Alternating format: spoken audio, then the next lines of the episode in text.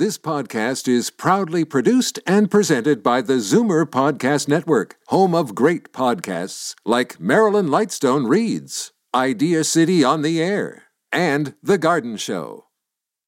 You're listening to an exclusive podcast of Fight Back on Zoomer Radio, heard weekdays from noon to one. You're listening to an exclusive podcast of Fight Back on Zoomer Radio, heard weekdays from noon to one. Now, Fight Back with Libby Znaimer on Zoomer Radio. Good afternoon, welcome, and Happy New Year. Two years in, and with more than $100 million in funding, Toronto's much vaunted Vision Zero program is not working, at least if you go by the numbers. The mayor said as much himself before critics made him backtrack a bit. It's been a record year for pedestrian and cyclist fatalities. 40 pedestrians and four cyclists lost their lives on our streets this year, in addition to eight drivers, four passengers, and nine motorcyclists. Meanwhile, the city of New York is on track to hit a 100 year low in motor vehicle deaths. And that represents an 11% decrease from 2017, which is the correct direction as opposed to ours. So, what's the solution? Do we have to ban right turns on red? The mayor said he'd think about that. Increase penalties for collisions that result in death. Penalties for distracted driving are already going up tomorrow. Want to hear from you, and also uh, if you've had uh, an experience with this, have things gotten better? Have you noticed any better design? Have things gotten worse? Are drivers more uh, distracted, uh, stressed out. The numbers 416 360 0740, toll free 1 866 740 4740. And right now we go to the person who is in charge of finding the solution Barbara Gray, General Manager of Transportation Services with the City of Toronto. Ms. Gray, thank you so much for being with us. Hi, Libby. It's good to be here. Happy New Year to you. Happy New Year to you as well. So, why uh, is the needle not moving in terms of fatalities, uh, injuries, collisions? Well, I think that um, as we've said, and I've said uh, many times before, the um, Vision Zero is a long-term uh, solution. It's a target that we have to have out there because no fatalities on our roadways are acceptable. So zero is the only acceptable number, and it's a, a goal that we all need to work f- towards. Um, similar to New York and many other uh, North American cities, and actually international cities as well, who have taken on a Vision Zero program. The goal is to use all or sort of pull all levers to make sure that we are reducing all of the uh, potential issues that can lead to uh, tragedy on the roads, and that's engineering and education and enforcement. Um, last year we had, uh, you know, between uh, 2016, which was uh, probably the highest year we've had in quite some time in Toronto for uh, for crashes, to 2017, we did see uh, somewhat of a reduction. But again, you know, we have to be vigilant regardless because the number is still higher than zero, and Oh, uh, and we can't. We have to be skeptical uh, of any crashes and be out there trying to make make fixes and, and get some solutions in place. Okay, even if we accept that it's a long term goal to get to zero, certainly, but we are going in the wrong direction. Uh, uh, The numbers are going up instead of down. So, why is that happening while we're spending all this money and having all this education and changes? Well, I think the investment is critical and important. So, in terms of the money, uh, council's made uh, accelerated this plan three times. They're talking about uh, another increment as part of the budget process in 2019.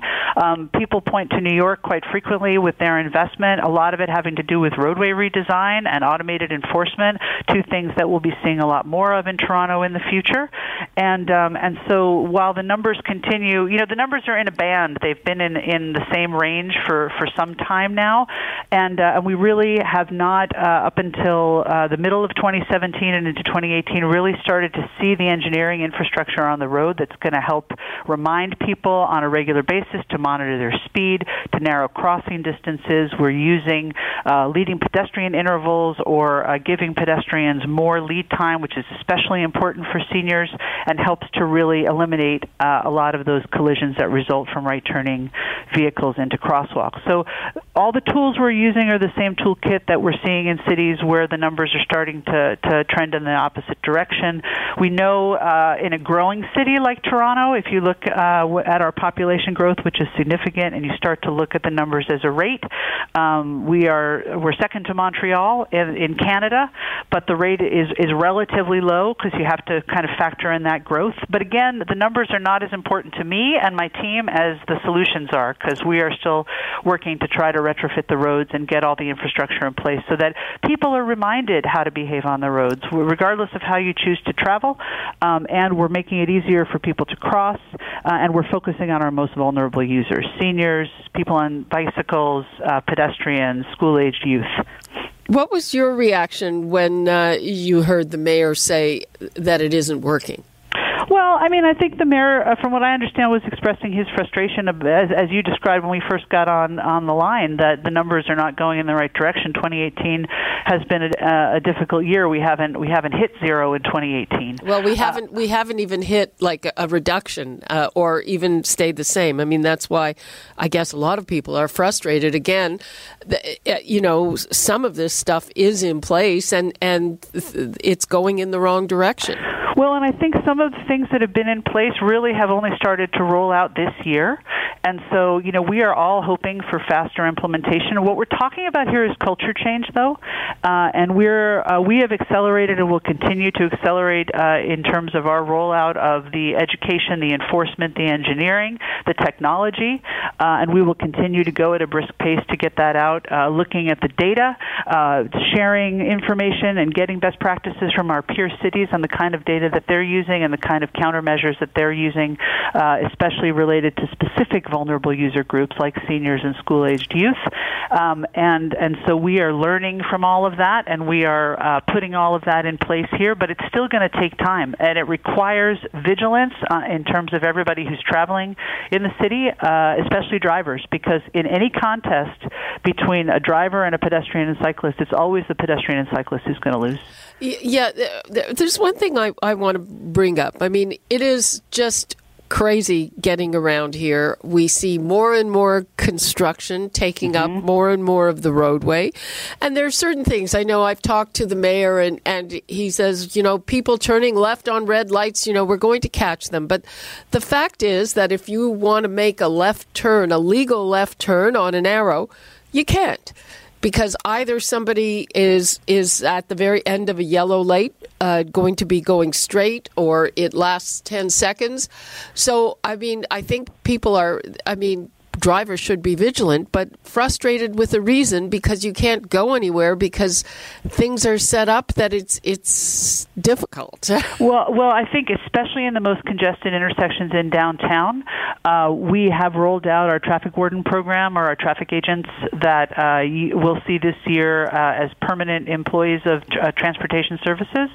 Um, that was part of uh, one of the actions that the mayor and council took last year, which was to move that program forward. And to your point about making making sure that the intersections are being managed, the active management of those intersections, so that uh, people are able to actually travel through the intersection without having to wait a couple cycles of the light. Because I do think that does frustrate people.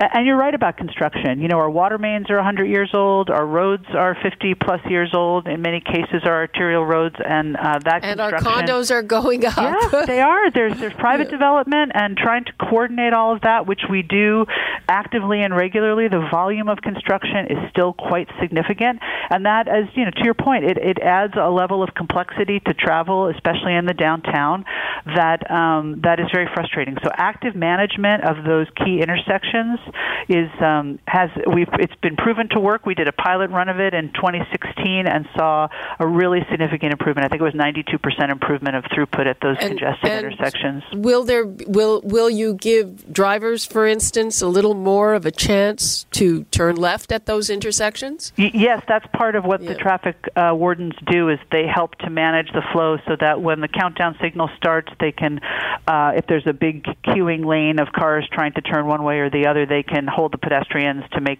so that those those queues can clear out, um, and just make sure that the intersection is functioning as it's designed to function. Now, you've come here from Seattle. Yes. Uh, different culture in Seattle. It's probably more, I don't know, uh, West Coast. Uh, I, I, mean this in the nicest possible way crunchy granola.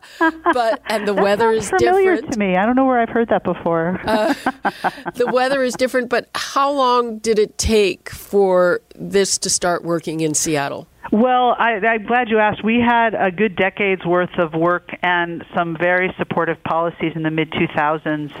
Um, where uh, prior to that, you really weren't seeing the infrastructure on the street. You weren't seeing the roadway redesign, um, and that was what changed the culture. Because when I first moved out there in the early 90s, um, it was it was a very different situation than than when I left about 20 years later. In terms of driver culture and people uh, paying attention to what was going on on the roads, um, informing, raising the awareness of both drivers and pedestrians and cyclists about sharing the road and the importance of following the rules. Um, and there are definitely rule followers out there, but I think there's a, a fair share of rule followers out here as well. Um, and I heard from somebody the other day uh, who indicated that they're really starting to see the reminders on the road now. They're starting to see the watch your speed signs here in Toronto. They're starting to see some of the pavement markings that are reminding them as they travel uh, that there are other users of the road that they really have to pay attention. And, and I must say, though, some of the, some of those markers are confusing to begin with. Well, we've started some education, which again is not something that we've done here in Toronto until in 2018. Uh, launched a couple of education campaigns. One is about, to your point, getting information out there to the traveling public about what the lines on the road mean. What does a green bike box mean? Uh, what does it mean? Uh, what, how are you supposed to behave when you see a cyclist at the curb lane versus seeing them in uh, the next lane over? Uh, how do you behave in a school zone? You know, what's the proper way to travel through these areas? And so, uh, it, it, as we change those markings and we change uh, some of that notation and the signage on the street, we need to let people know how to how to operate in that environment. And so, we've started to put that out. You might have seen some of them on bus shelters or the the tail ends of buses, um, as well as on social media. Okay, uh, the, the, lines are piling up, so let's take a couple of calls. All right, Got Tony and Keswick. Hi, Tony. Hi there. How you doing? Uh, you know, I'm tired of hearing the word culture stuff, this culture stuff, that. It's simple. A human being will never win up against a car. Um, I had an incident. You never hear whose fault was it, the car when people do get killed, or the, or the pedestrian. Uh, I almost hit a few people that they crossed between the car looking at their cell phone. Now, this should be careless walking. That used to be jaywalking. That's what we've got to look at. We've got to educate the people to say, listen, you're never going to win up against a car. Uh, so be careful. And this lady looked at me as if it was my fault, and she actually gave me the finger when I honked my horn. And well, I said to her, and, she was looking at her phone. It was, it was a, a girl in her late 20s, I, I assume in her 30s. And I was in the right away. And I said, you know, if I just hit you, does it matter? If your dad who's right or wrong, show it to me as if it was my fault. That's what people got. You got to educate the people too. Say, listen, it does. And actually, you got to be blunt. It doesn't matter if you're right or wrong. If you get hit by a car, the chances are you're not going to survive, and the car will. So it's like in hockey. You got to be aware of what's going on out there. Well, Lines and this and that. I don't know. It's simple. If the car hits you, you're done. Tony, I, I, I, hear you, and uh, I felt many the same frustration. But what I'm always told is that that's it's really you know, the number of pedestrians who are, quote, at fault is a lot smaller than drivers. Is that true, Barbara? Like, what's. Yeah, I mean, uh, the message in our recent campaign, to your point, Tony, about educating the public in art of distraction, that was the campaign that we recently pushed out there, is that it's everybody's responsibility to pay attention as you travel on the on the roadway. But the the vast majority of distraction and the results, to your point, of who's gonna um, who's gonna really fare the worst out of that distraction is going to be uh, the pedestrian and the cyclist getting hit, and oh, the driver. Exactly. They've got to they've got to know that, and they know yeah. that, but they don't somehow they. When I remember my mother when she first we just came here from Italy, and and, and she walked across College Street, and a cop nailed her for jaywalking. You know, which at the time we're like, oh, now I realize, hey, that's a good thing because she went between two cars and didn't go to the crosswalk. Now mm-hmm. you don't hear nobody getting caught for jaywalking or nothing. Uh, I make a right turn. Uh, uh, uh, I was making a right turn. The light had just not even turned green yet, and the girl started crossing it already. That's the kind of stuff we're going to sh- advertise on TV. Show people: do not cross till it's green. Do not pre-cross. Do not. That's the kind of stuff we got to educate people on. Is that this might happen to you, like we do with drunken drivers. We we take it so far with people who drink and drive, and show you know people, and that's what you have to basically get down to. Is say, listen, you know, start like in grade one, show them right from the beginning. This is what could happen to you.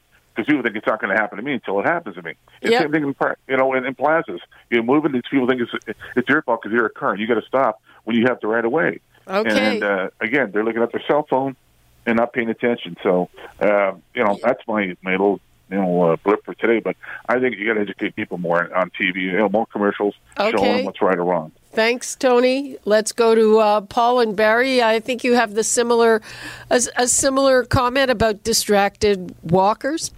I, I do. I I was recently in Toronto. I can't believe the number of jaywalkers in downtown Toronto.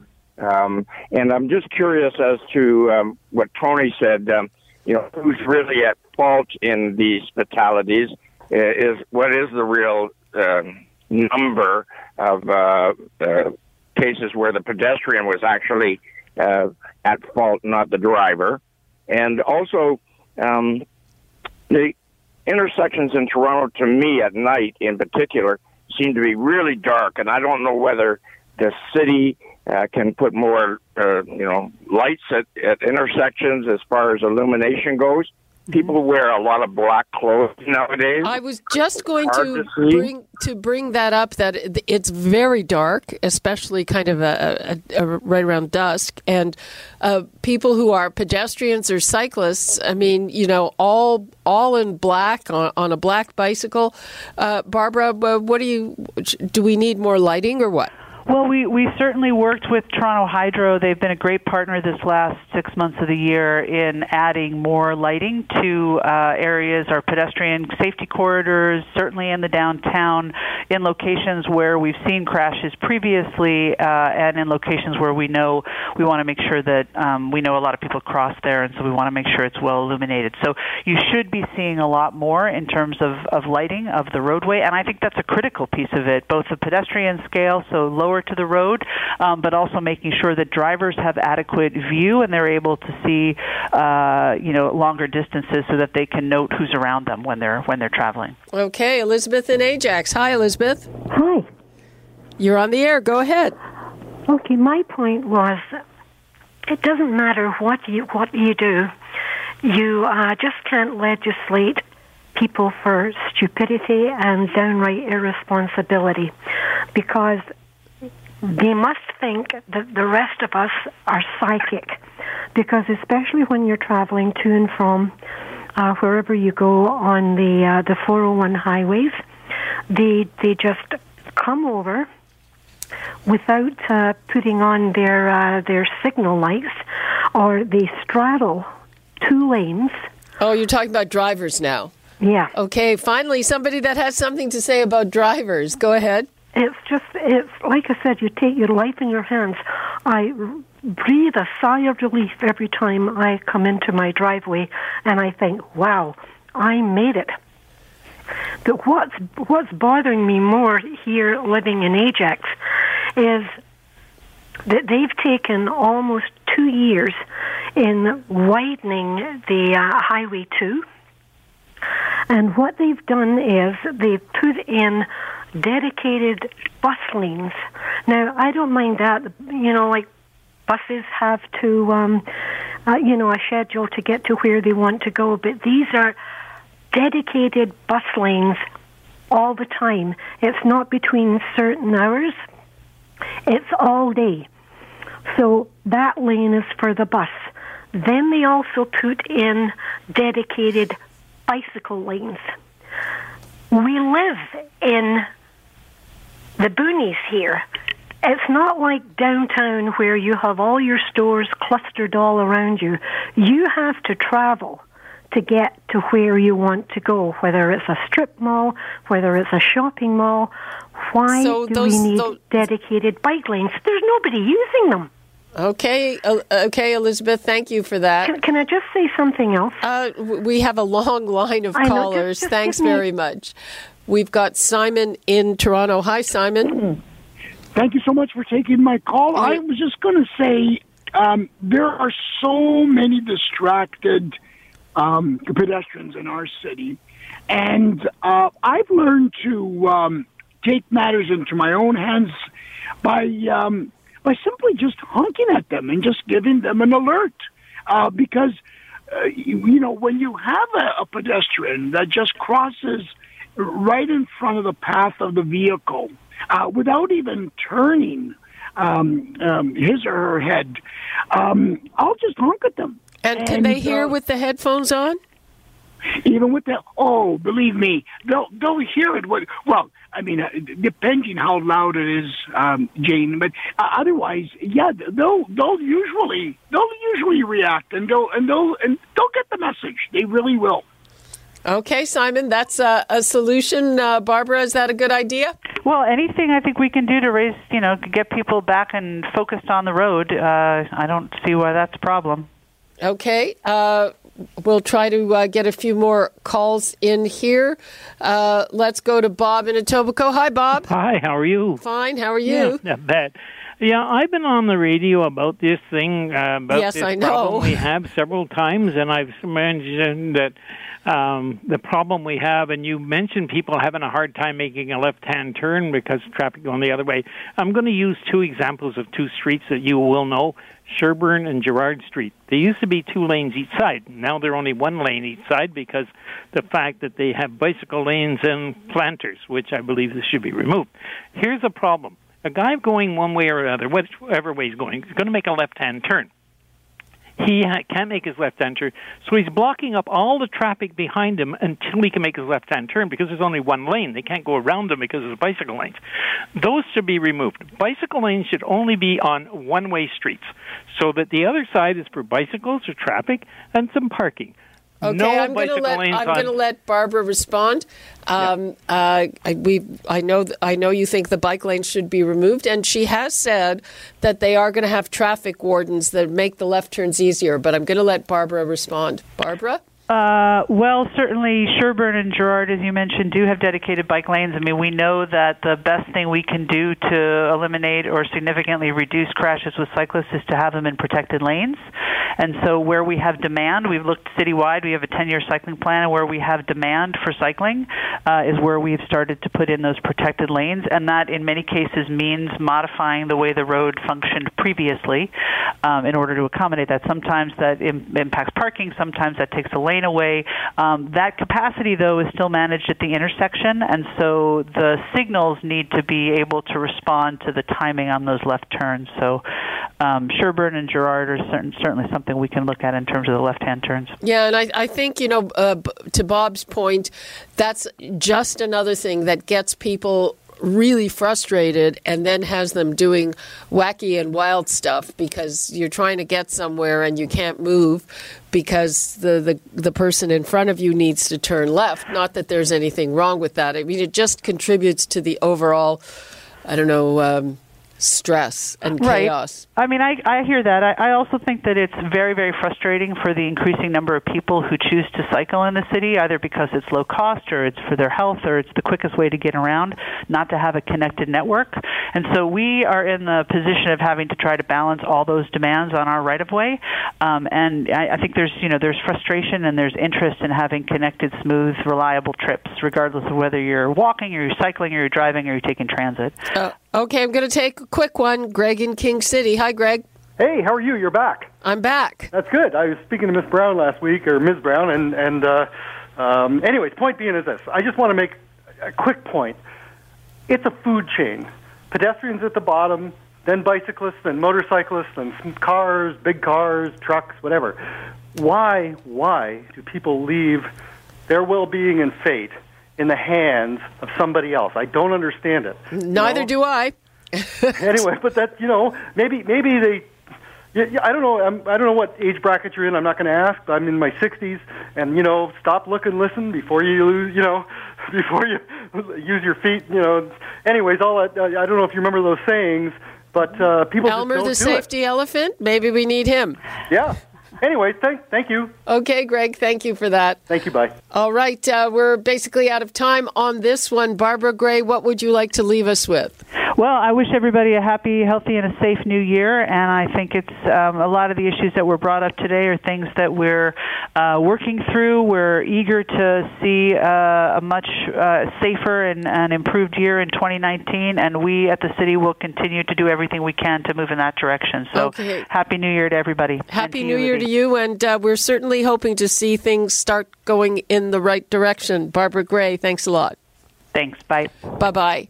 Okay, we are going to take a break, and when we come back, we're going to be with Ross McLean. We're going to talk about that wow, baffling story in the Toronto Star about 9,000 plus thefts at LCBO outlets where people just walk in, load out, and leave. No consequences, no problem. We're going to talk about that, and uh, maybe we'll also get to chat about some of those new uh, penalties for uh, distracted and drunk driving. And by the way, if we could not get to your call today, I'm sorry, but Free for All Friday is coming up, so you will have another chance. Right now, we'll have a quick break. You're listening to an exclusive podcast of Fight Back on Zoomer Radio, heard weekdays from noon to one. You're listening to an exclusive podcast of Fight Back on Zoomer Radio, heard weekdays from noon to one. You're listening to an exclusive podcast of Fight Back on Zoomer Radio, heard weekdays from noon to one. You're listening to an exclusive podcast of Fight Back on Zoomer Radio, heard weekdays from noon to one. This podcast is proudly produced and presented by the Zoomer Podcast Network, home of great podcasts like Marilyn Lightstone Reads, Idea City on the Air, and The Garden Show.